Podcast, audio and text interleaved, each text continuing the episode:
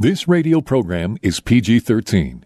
Parents strongly caution some material may be inappropriate for children under the age of 13.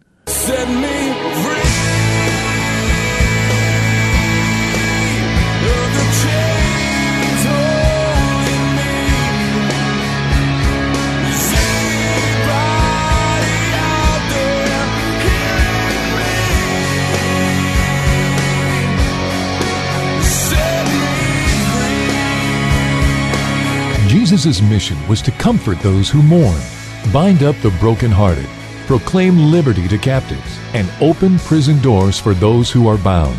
For those who want more than status quo Christianity has to offer, Blazing Grace Radio begins now. And here is your host, Mike Genung. Hey, Mike Genung here, and welcome back to Blazing Grace Radio. Uh, it's my first show I'm recording ever since leaving for Europe and the UK early October.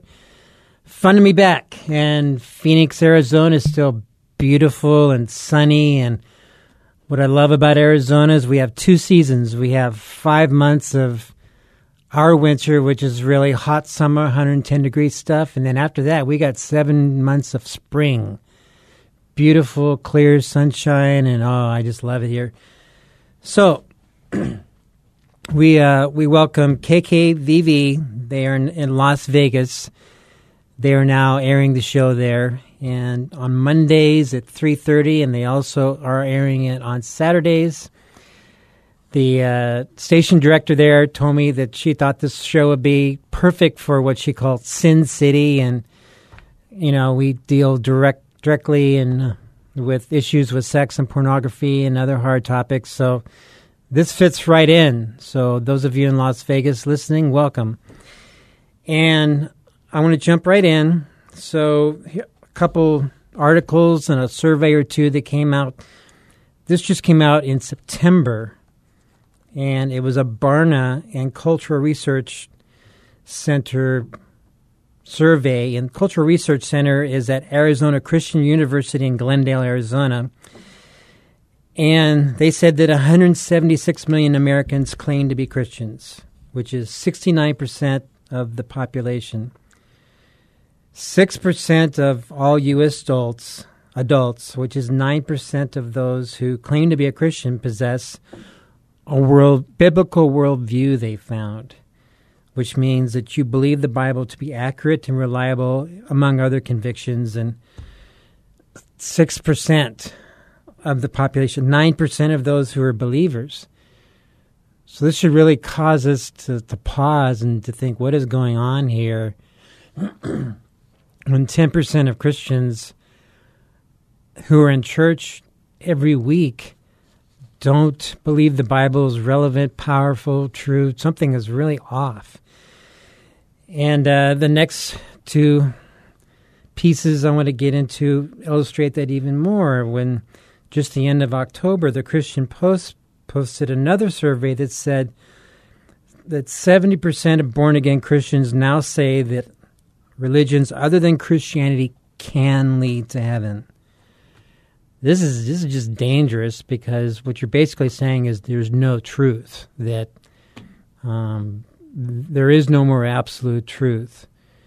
It's God and Jesus and Buddha and whoever else you want to throw into that pie. And that is becoming very dangerous and not becoming, it already is because we see a consistent flow of people who are leaving the church these days. And if you've listened to the show, you've heard where I had Greg Reed on, who's been in youth ministry for 20 years, and he said that he sees 80% of Christian youth walking away from the church. And I had Rebecca and Sean on, 27 year old, 19 year old, about a month ago, and they said well, they see a lot of their friends walking away. So um, this is what we're seeing is the consequences of we're missing the boat when it comes to salvation. We're not getting it right. And this next article, which just blew me away, this story, I couldn't even believe it when I read it. So, this guy was a worship leader at, a, at an Oregon megachurch for 16 years. And then uh, after serving 16 years as a worship leader, Damien Norvell said he got saved. And then what he said was that up to that time, working at that church was driving him to exhaustion. He was working 16 hours a day, and then he ended up getting divorced. And, and to cope with this depression and divorce, he turned to alcohol and marijuana. And then in 2012, after 16, serving 16 years as a worship leader, he says he found Jesus after serving in the church that long. And but the problem is that rather than celebrating Norval's conversion, the senior pastor of that church covered it up. And Norval said that the bottom line was that my testimony was dangerous, that it made people question their salvation, and that I was not allowed to share my testimony with that church. So he got fired after that happened. And he, the article and the story goes on more how there was a lot of spiritual abuse and control at that church and this is a this is a large church of 7,000 people. It was founded in the 80s by a guy who was a former former Calvary Chapel pastor, which Calvary Chapels well known for solid Bible teaching verse by verse and that that's where this guy came from who planted that church and then it grew and blossomed and blew up and and um but now the senior pastor just got um, accused of sexual harassment, and this came out. So these things that we're seeing that are going on today, these news these news articles and surveys that are they've almost been a constant flow of people walking away from the church and people saying they don't grab onto the idea, the truth that the Word of God is absolute truth in all circumstances from cover to cover. We're getting salvation wrong, obviously, because when you have this much of an outflow of people walking away, something is seriously wrong. And part of it is we're not challenging people with a faith worth dying for. So, some of you may remember I've talked about looking for a church. Me and my family, we moved here July of 2020, and as we've looked, and I've looked at all these church websites, what I've noticed is that a lot of them talk about come as you are. And that, that's great. We need that because that's the gospel. You come as you are. You're stained. You're soaked with your sin. And that, that's the only way you can come is you can't come as a poser or a faker. But I don't think I ever saw you come as you are, but you cannot stay as you are. And you don't hear about verses about the road is narrow and few are those who find the way to life. Or work out your salvation with fear and trembling. Or the risks that we see about drifting and and the other warnings in scripture about not playing with sin and then you look at the things that we talk about quite often in this show with sexual sin and a lot of God's people being addicted to pornography and all that gets missed what we're doing is just skimming the top. We're not challenging people to go all out in their relationship with the Lord. And we have to begin there. So we're not just going to church to have a nice, peaceful, comforting message, follow, you know, preceded by a rock show. And with a lot of churches that we visited, that's exactly what it was. It was it was a rock and roll band playing at a volume that was shaking the walls. And I kid you not, there were times when we would visit a church. There was one church where uh, they were handing out earplugs as you walk in the door. There was another church. It was so loud, my teenage daughters were saying their ears hurt. And you can't tell me that's worship because how do we worship from spirit and truth? When the loud music is that loud, what you're basically doing is stimulating your flesh. And when the music, even more so, has more to do with me, God, me, me, me, you, me, me, me, me, you. It's there's too much self involved, and you're stimulating the flesh. We're missing it, and we've drifted away from the core of what church is supposed to be, which is a church devoted to prayer, fellowship, in God's Word. Just those three things. So, what I want to do now, so I don't like to just share problems. Any any fool can do that. You don't need me or anyone else here to do that. but I always like to get into okay, now we're in a mess, and there should be a sense of urgency. Now, now what are we going to do? And we, when I say we, I mean Rebecca and myself. Rebecca is my 19 year old daughter. We went to the UK and we went to Europe for the month of October. We left October 3rd, came back November 1st. Um, I spoke at one church in the UK, small church, maybe, I don't know, 25 people showed up. The senior pastor told me that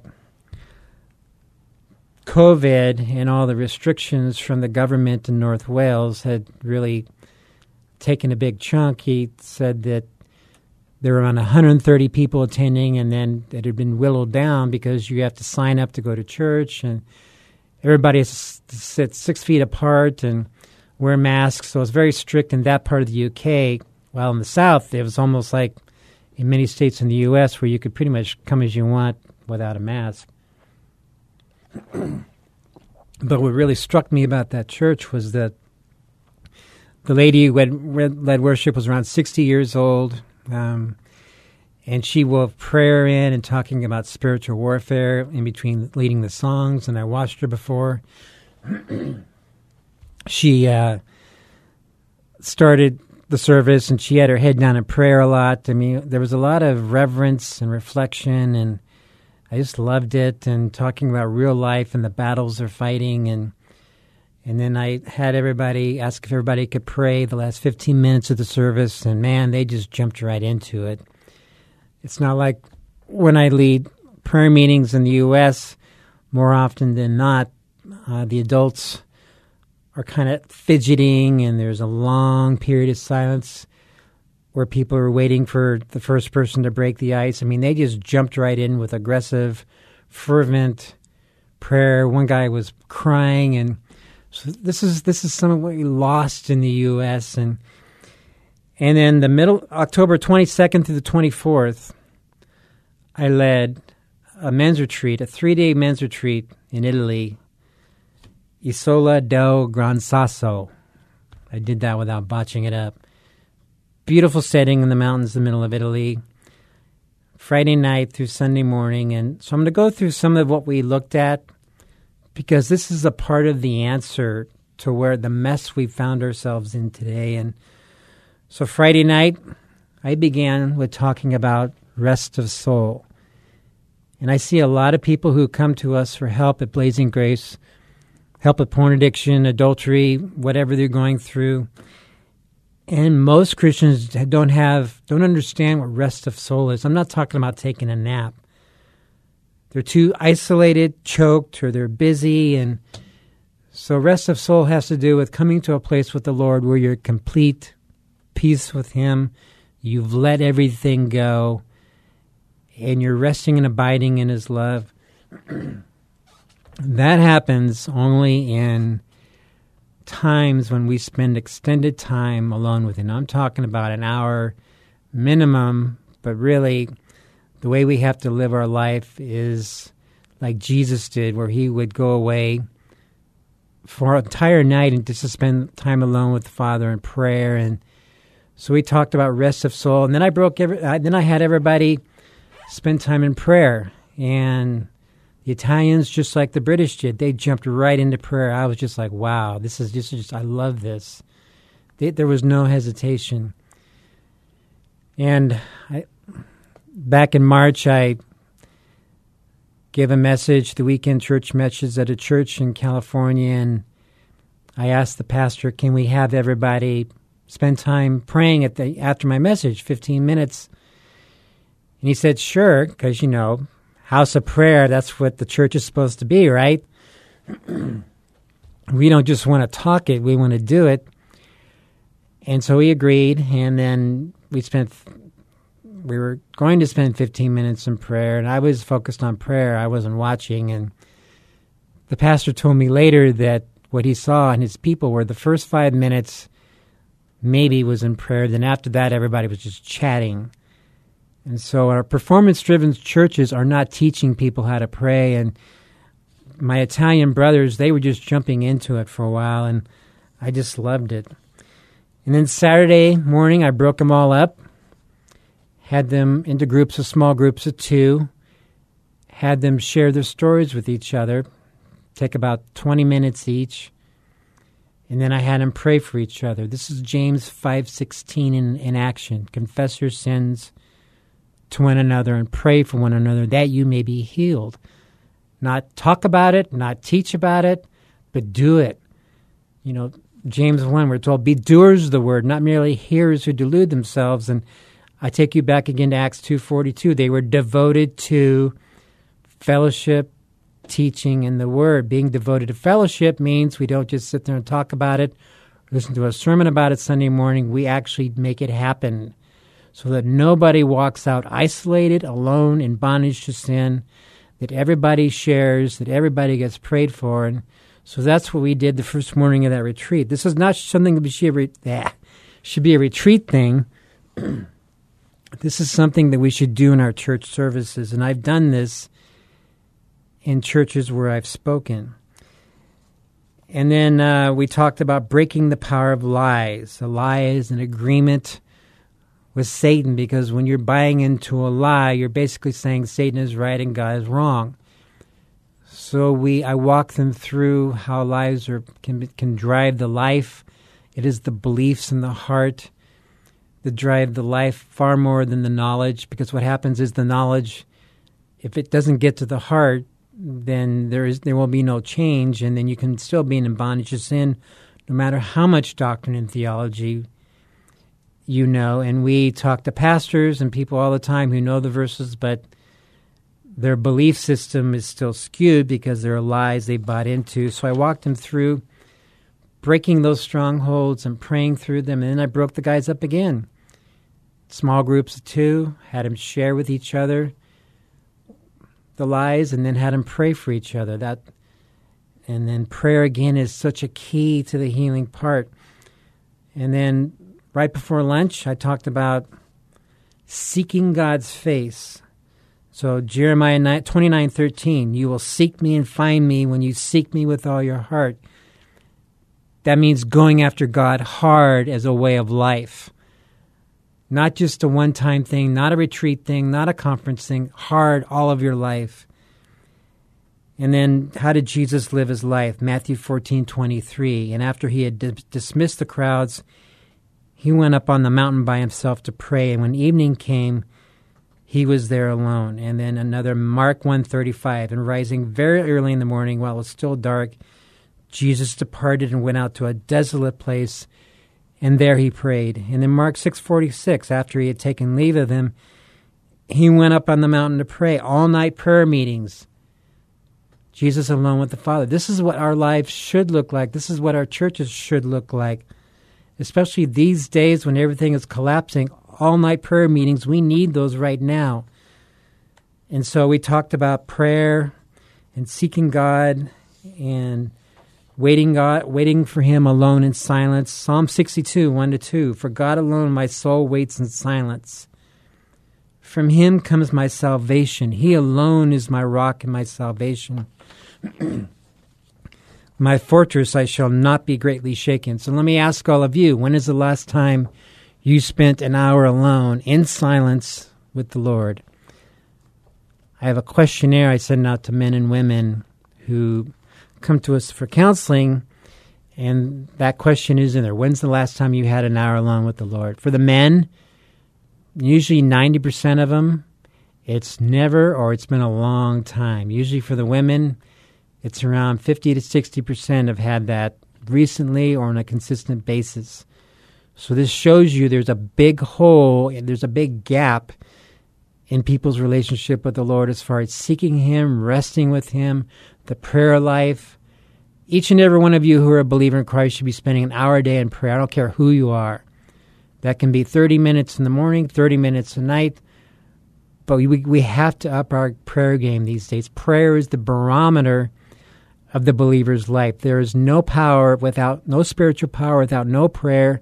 And that's why our churches are so weak and we're losing so many people right now because we are not houses of prayer. So we talked about that, and then I gave them the, the entire afternoon after lunch to 6 p.m. alone to go after God and to rest with Him, to seek His face. And and then we talked about prayer again at eight o'clock at night after dinner, and we had another prayer meeting, and and I talked to them about fervent, passionate prayer. I watched these guys. We had a worship leader there, and they would sing with passion. I said, "Okay, you've been singing with passion. Now let's hear you pray with passion." And I loved it. They just jumped right in, and and uh, Sunday morning, I told them they ruined me because I'm used to going to American churches where everybody has that numb look on their faces, but I love being with people who are passionate about the Lord and going hard after Him and not playing games and and uh, it was just a wonderful weekend. And then and then Sunday morning we talked about the fact that we are a church at war.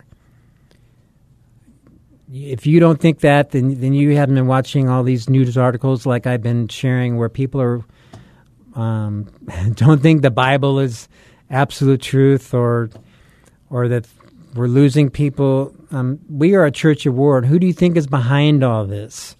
Who's who do you think is behind all the softening of the church? We're not, we have to equip our people to be warriors and fighters. We have to equip our people to be prayer warriors. We have to challenge them to take their their relationship with the Lord to the next level.